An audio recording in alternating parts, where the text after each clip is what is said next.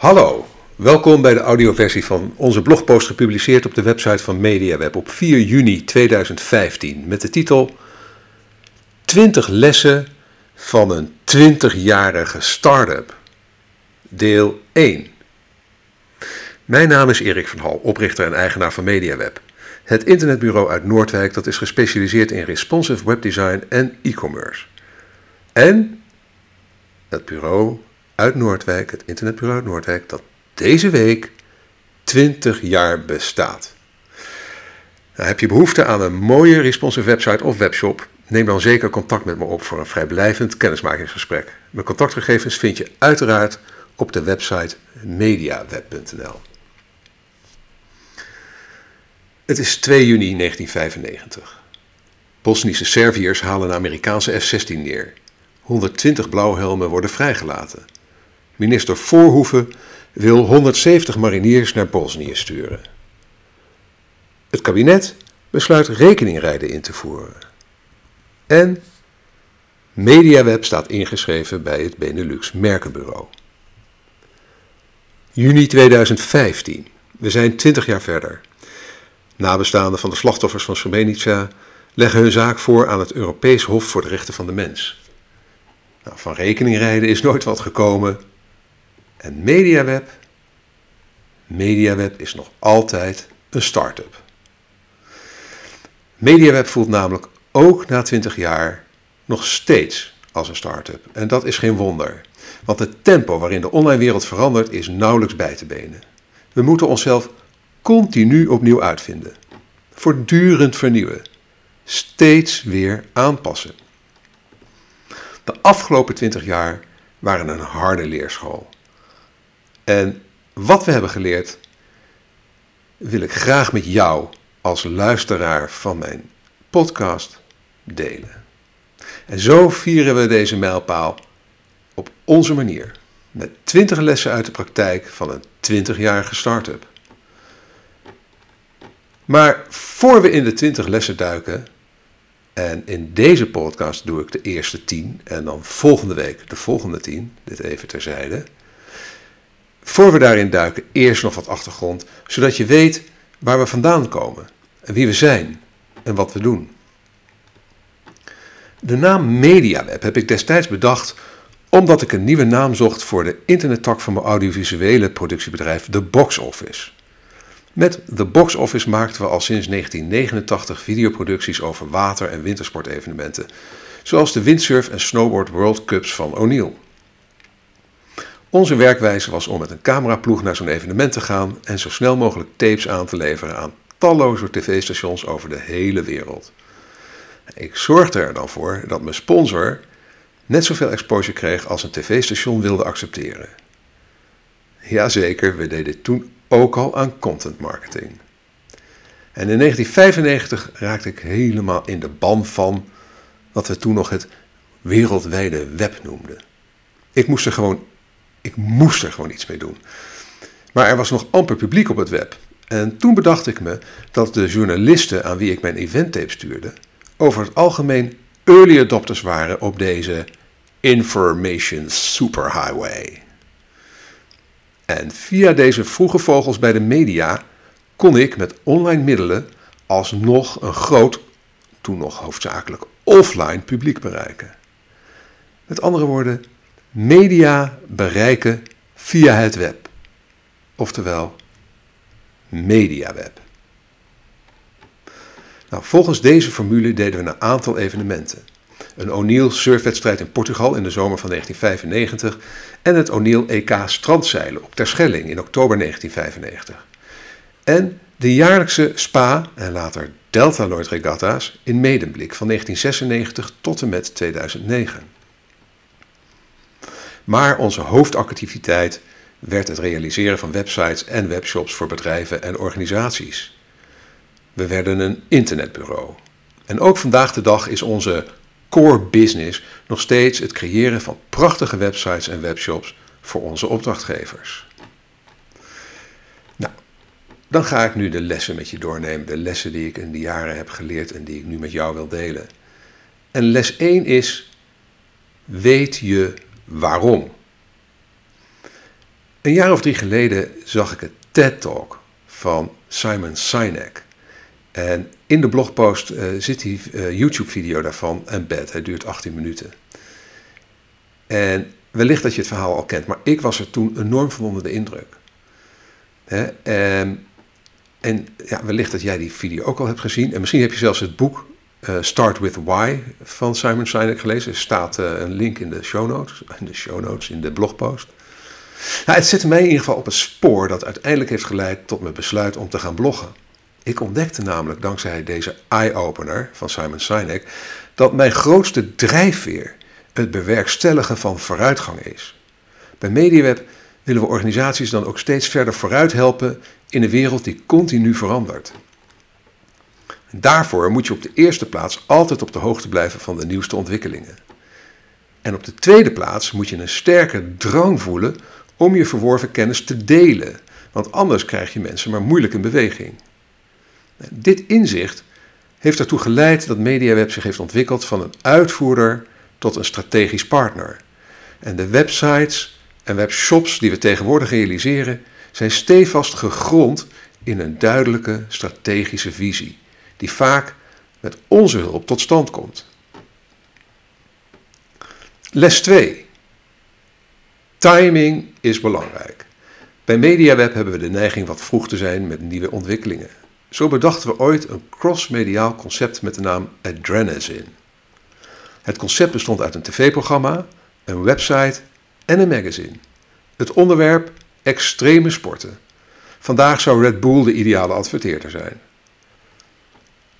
Maar we lanceerden Adrenazine in 1995. Een beetje te vroeg. De website maakte gebruik van de streaming video plugin Vivo Active, die bijna niemand wilde installeren. En we produceerden een fraaie pilotaflevering van het tv-programma. En aan het eind, maar aan het uitbrengen van het eerste magazine zijn we nooit toegekomen. Het plan leek ons destijds geniaal. Misschien was het dat ook wel. Maar de markt was er duidelijk nog niet klaar voor. We trokken de stekker er na een jaar alweer uit. En de les die ik hiervan heb geleerd is natuurlijk dat timing belangrijk is. Je idee kan geweldig zijn, maar als de markt er nog niet klaar voor is, kan je enthousiasme je duur komen te staan. Natuurlijk kan je ook te afwachtend zijn. Dat had ik met de opkomst van de sociale media. Ik schreef me wel redelijk snel in op LinkedIn, Twitter en Facebook, maar de eerste paar jaar deed ik er amper iets mee. Achteraf een gemiste kans, want de ervaring leert dat de early adopters op social media daarvan flink de vruchten plukken. Daarom investeer ik nu de nodige tijd in Periscope met mijn webwalks. Live video streaming heeft volgens mij niet alleen veel potentie om echt groot te worden, het past ook uitstekend bij onze manier van content marketing, namelijk langere, meer diepgravende content. Dat leent zich niet alleen voor nieuwere social media, uh, maar dat leende zich niet voor de andere nieuwe uh, social media van de laatste jaren, zoals Pinterest, Tumblr, Instagram en Snapchat. Maar door nu al een duidelijke aanwezigheid op te bouwen, investeren we in de groei die we van Periscope verwachten. Maar we doen het beheerst. Mocht Periscope uiteindelijk niks worden, dan is het verlies voor ons te overzien. Les 3. Kennis is kracht. Wauw, dit is handig. Dat moet ik aan mijn klanten sturen. Oh nee, toch niet. Dan weten ze waar ik mijn kennis vandaan haal en hebben ze me niet meer nodig. Ik houd het voor mezelf. Zo dacht ik een paar jaar geleden nog wel eens. Ik handelde naar het motto: kennis is macht.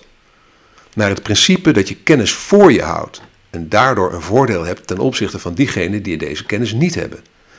Maar het principe van kennis is macht is niet meer van deze tijd. Want vandaag kan iedereen vrijwel alle kennis gratis online vinden. De kennis op zich is niets bijzonders meer. Maar wat je met die kennis doet, des te meer. Wanneer je kennis verzamelt, het voor je publiek in de juiste context brengt en in een makkelijk te consumeren vorm giet, zoals bijvoorbeeld een blogpost, een video, een infographic of een slideshare, krijg je iets krachtigs in handen. Namelijk invloed. En de les die ik heb geleerd is dat waar ik vroeger mijn bronnen van kennis angstvallig geheim hield, ik ze tegenwoordig ruimhartig deel in de vorm van content. En dat levert ons veel meer op. Les 4. Teaching is learning. Om content te creëren heb je input nodig. Veel input. Een schrijver leest veel meer dan hij schrijft. Dat geldt ook voor mij. Ik lees veel non-fictieboeken en blogs. Ik luister dagelijks naar podcasts en ik volg een paar keer per jaar een MOOC, een zogenaamde Massive Open uh, Online Course. Op dit moment volg ik uh, bij, uh, volg ik bij Coursera de, de, de MOOC Content Strategy for Professionals. Een linkje daar staat in de, in de blogpost, best interessant. Nou, daar komt bij dat ik voor, voor elke blogpost die ik schrijf ook nog het nodige onderzoek verricht. En met elke blogpost die ik schrijf vergroot ik zodoende mijn kennis. Maar ook wanneer je zelf geen content creëert, kan je nog steeds aan content marketing doen in de vorm van content curation. Ook dan leer je door kennis te delen. Kortom, teaching is learning. Het delen van je kennis is dan ook een pure win-win. Jij vergroot je kennis en je reputatie, terwijl je publiek er letterlijk wijzer van wordt. Les 5. Teaching sells. Nou, ik had zeker acht uur besteed aan de offerte voor een nieuwe website. En in die offerte zat veel denkwerk. Ik had een aantal lastige problemen moeten oplossen. Al met al was ik hartstikke trots op wat ik had bedacht. Maar toen ik de offerte had gepresenteerd aan mijn prospect, was zijn eerste reactie: Leuk bedacht, Erik, maar ik heb hier een andere offerte en die is de helft goedkoper dan die van jou. Daarbij keek hij me aan met een blik alsof ik hem een poot probeerde uit te draaien. Nou, natuurlijk vergeleek hij appelen met peren. Maar leg dat maar eens uit. Daar sta je met je bek vol tanden. In zijn perceptie was er geen wezenlijk verschil tussen MediaWeb en dat veel goedkopere bureau. Zulke gesprekken maken we tegenwoordig niet meer mee. En dat hebben we helemaal te danken aan de manier waarop en de mate waarin we de laatste jaren onze kennis delen met ons publiek. Want door zo uitgebreid onze kennis te delen, zijn mensen onze meerwaarde gaan zien. Ze zien ons als experts. En mensen kopen graag van experts. Daarbij komt dat mensen minder afdingen bij experts. Dit om de simpele reden dat een expert geen commodity is. Een expert is niet uitwisselbaar met een willekeurig andere dienstverlener. Maar als jij je kennis niet deelt, als je niet laat zien dat je een expert bent, verzand je in je offertetrajecten dan ook vrijwel altijd in discussies over je prijs. Er is namelijk altijd wel iemand die, tussen aanhalingstekens, hetzelfde levert, maar dan voor een lagere prijs. Met andere woorden, teaching is selling. Door je prospects unieke waarde te geven, zullen ze je sneller van je kopen en minder moeilijk doen over je prijs. Les 6. Er zijn geen shortcuts. Zo'n 10 tot 15 jaar geleden wilde ik de vindbaarheid van onze website in Google flink verbeteren. Maar ik was ook lui en dus zocht ik naar de kortste weg. Uiteraard was ik niet de enige die hoog wilde scoren in Google zonder er veel moeite voor te doen. En daarop speelden tal van softwarebedrijven in die tegen een geringe inspanning een hogere ranking in Google beloofden. Zo kocht ik software die automatisch pagina's genereerde voor tal van trefwoorden. Probeerde ik linkbuilding farms, keyword stuffing en nog veel meer dubieuze methoden. Uiteindelijk was ik veel tijd en geld kwijt zonder blijvend resultaat. Ja, uiteindelijk is het niet anders dan bedrijven die inspelen op de wens van veel mensen om snel af te vallen zonder honger te lijden. Maar de eerste pil waarvan je zonder risico blijvend afvalt, moet nog worden gemaakt. We weten allemaal eigenlijk wel dat we niet door een boek te kopen snel rijk zullen worden of door een pil te slikken snel zullen afvallen. Toch trappen talloze mensen telkens weer in dergelijke aanbiedingen. Nou, uiteindelijk is het organische zoekverkeer vanaf Google voor MediaWeb over een periode van twee jaar gegroeid van 50 naar 12.000 bezoekers per maand. Maar daarvoor moest ik wel consequent een blogpost per week publiceren. Bij elkaar zo'n 1000 tot 1200 uur werk. De realiteit is dat er geen shortcuts zijn. En dat is maar goed ook, want daarom wordt hard werken en het leveren van kwaliteit tenminste beloond. Les 7. Stuur nooit, maar dan ook nooit, een PDF. Daarvoor moet ik een, eerst een verhaaltje vertellen. En ik begin met uh, te citeren uit een e-mail die ik een tijd geleden ontving. En daarin stond letterlijk: Erik, in grote lijnen is het KUT. En daar heb ik je er niet voorbij gehaald. Auw, dat deed pijn. Zeker omdat ik zelf heel erg in mijn nopjes was met het ontwerp. Ik en mijn team hadden er goed over nagedacht en iedereen in onze omgeving vond het prachtig. Maar mijn opdrachtgever dus duidelijk niet. Wat was er fout gegaan? Het antwoord op die vraag is duidelijk. Ik had de controle over de presentatie uit handen gegeven. De dag ervoor had ik het ontwerp voor de nieuwe webshop namelijk naar de opdrachtgever gemaild. In eerste instantie in de vorm van een PowerPoint, maar deze kreeg hij niet aan de praat. Uiteindelijk stuurde ik hem een PDF van de PowerPoint-presentatie. Een kostbare vergissing. De PowerPoint had een introductieslide met uitleg over de inhoud van de presentatie. Op de tweede slide stond het ontwerp voor de homepage. De overige pagina's volgden op de slides daarna. Elke slide had een header en footer die niet bij het ontwerp van de webshop hoorden.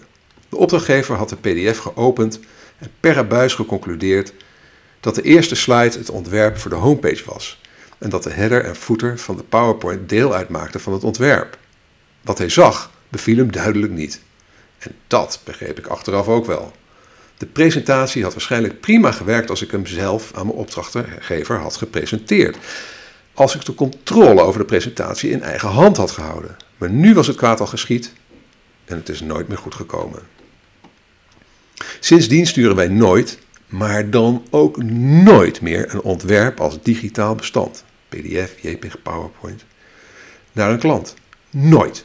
We staan erop onze ontwerpen altijd persoonlijk te presenteren. Het liefst bij de klant of bij ons op kantoor, maar tenminste via een Google Hangout of Skype videogesprek. Hetzelfde geldt voor offertes. We besteden vaak vele uren aan het opstellen van een offerte. Maar wat doe je wanneer je een offerte via de mail ontvangt?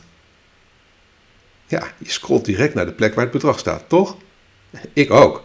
Dus dat is gewoon menselijk. Maar dan ontbeert dat bedrag iedere context. En als het tegenzit, leest de ontvanger de rest van je offerte niet meer. Hij of zij heeft zijn of haar conclusie al getrokken. Stuur daarom voor zoiets belangrijks als een ontwerp of offerte nooit, maar dan ook nooit zomaar een PDF. Het is vragen om problemen. Les 8. Kies je klanten zorgvuldig. Met het uitbrengen van een aanbieding gaat u akkoord dat eventuele aangedragen suggesties, ideeën en of ontwerpen rechtenvrij gebruikt mogen worden, ook als u niet geselecteerd wordt om onze online aanwezigheid te verbeteren. Toen ik deze zin las in een zogenaamde RFP, oftewel Request for Proposal, met andere woorden het verzoek om een offerte in te dienen, wist ik genoeg. Dit ruikt naar brain rape. Verderop in dezelfde RFP las ik ook nog deze passage. In deze fase stellen wij het niet op prijs om door middel van een persoonlijke afspraak ons verzoek toe te lichten. Deze opdrachtgever wilde dus graag gratis mijn ideeën kunnen gebruiken en wenste geen tijd te besteden aan het beantwoorden van eventuele vragen voordat ik een voorstel ging schrijven. Dat zijn twee flinke rode vlaggen. Toch viel het niet mee om nee te zeggen tegen deze potentiële klant. Het ging namelijk om een zeer aansprekend bedrijf en een mooie opdracht. Toch zei een stemmetje in mijn buik: niet doen. Ieder ondernemer kent het gevoel. Je wilt graag die mooie opdracht, maar je voelt aan je water dat er problemen van komen. Luister naar dat gevoel. Vertrouw op je intuïtie en zeg nee tegen zulke klanten. Ook al staat het water je financieel aan de lippen. Nee kan een heel mooi woord zijn. Kies je klanten zorgvuldig. Les 9. Zorg voor continuïteit. Een van de grootste uitdagingen die we hebben is om regelmaat te krijgen in onze inkomsten. Vrijwel alle internetbureaus lijden aan het hollen of stilstaanssyndroom. De ene maand kom je om in het werk en de volgende maand zitten je mensen ineens duimen te draaien.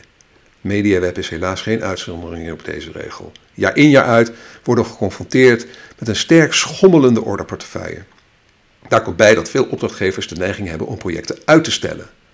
Maar met het uurtje-factuurtje model is het dan ook bijzonder moeilijk om voldoende continuïteit te verkrijgen. Vele jaren konden we dit probleem deels opvangen door het leveren van hostingdiensten. Daarmee begonnen we in 1997, destijds vooral om de standaardoplossingen, eh, omdat standaard hostingpakketten niet geschikt waren voor de technische eisen die we stelden. En toen zijn we onze eigen servers maar gaan inrichten.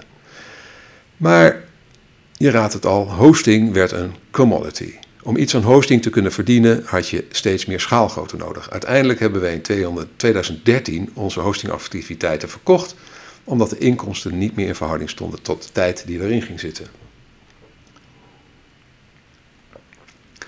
Maar daarmee werden we nog, werden we nog kwetsbaarder voor het hollen of stilstaan-syndroom.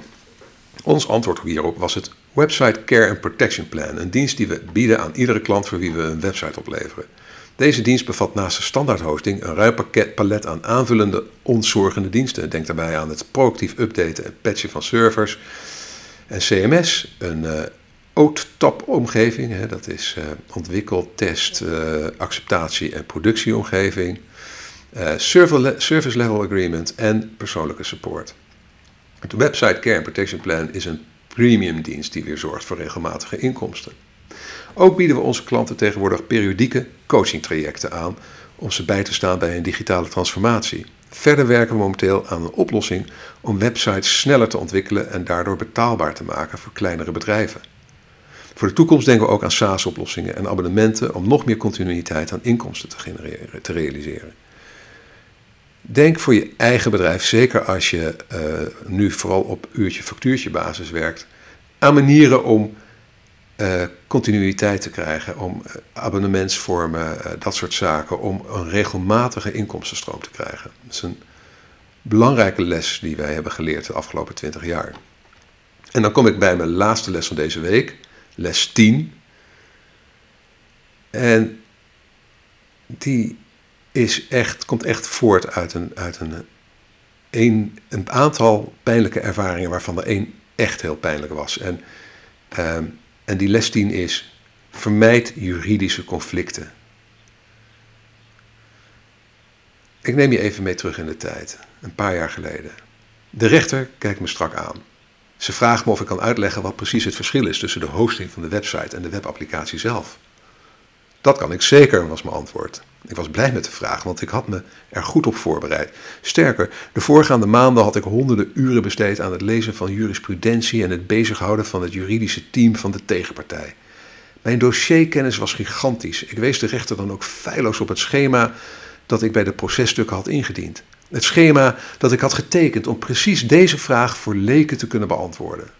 De rechter hield de tekening omhoog en vroeg aan de getuigendeskundige die de tegenpartij had meegenomen of deze weergave van de feiten klopte. Ja, was zijn antwoord.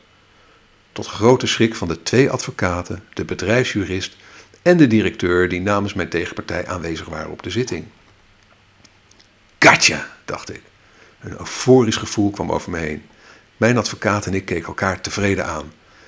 Eindelijk gerechtigheid. Na al die maanden van procederen, na de absurde tegenclaim van vele tonnen die het voortbestaan van mijn bedrijf maandenlang onzeker had gemaakt. Ik had dus in mijn recht gestaan om die wanbetalende klant af te sluiten. Het gevolg was een schikkingsvoorstel dat ik heb geaccepteerd omdat ik er inmiddels helemaal klaar mee was. Maar was het alle tijd, stress en kosten waard geweest? Absoluut niet. Die stonden in geen verhouding tot het bedrag dat ik uiteindelijk kreeg uitgekeerd. Maar als ik al die tijd, geld en energie in positieve zaken had gestoken, had het MediaWeb veel meer opgeleverd. Sindsdien heb ik ook nooit meer een incassoprocedure gevoerd. We maken zelfs helemaal geen gebruik meer van een incassobureau. En natuurlijk gebeurt het nog wel eens dat de klant niet op tijd betaalt. Maar onze aanpak is tegenwoordig altijd empathisch en oplossingsgericht. En onze afschrijvingen op oninbare vorderingen zijn nog nooit zo laag geweest als sinds deze koerswijziging. Neem daarom je debiteurenbeheer weer zelf in de hand als onderdeel van je klantenservice. Vermijd juridische conflicten, hoe sterk je ook in je recht staat, want uiteindelijk worden alleen de advocaten er beter van. Nou, we zijn een beetje aan het einde van deze podcast en daarbij in, in, in dat licht wil ik speciale dank uitspreken voor onze leermeesters en sparringpartners van de afgelopen 20 jaar, onze klanten. Voor sommigen werken we al 17 jaar. En zonder jullie vertrouwen, feedback en input hadden we deze mijlpaal nooit gehaald. Volgende week gaan we verder met deel 2 van deze serie, oftewel de lessen 11 tot en met 20.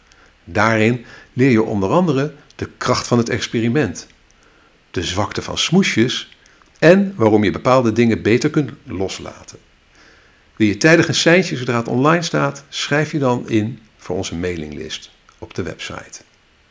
Bedankt voor het luisteren. Als je graag dus op de hoogte blijft, ga dan naar, uh, naar de, onze website uh, en schrijf je in voor de mailinglist. Ik heb een, een makkelijk te onthouden bit.ly link voor je, namelijk bit.ly, bit.ly, slash mediaweb-nieuwsbrief. Dus bit.ly slash mediaweb koppelteken nieuwsbrief. Je kunt dan bovendien gratis deel 1 van mijn e-book Online Marketing Checklist editie 2015 downloaden. En helemaal van deze tijd volg ook mijn webwalks via livestreaming video app Periscope op iOS of Android. Mijn Twitter en Periscope handle is @mediawebnl. Apenstaartje mediawebnl. Nou, als je met plezier hebt geluisterd, laat dan een review achter bij SoundCloud of in de reacties onder de blogpost op onze website. Alvast weer heel erg bedankt voor het luisteren en ontzettend graag tot de volgende keer.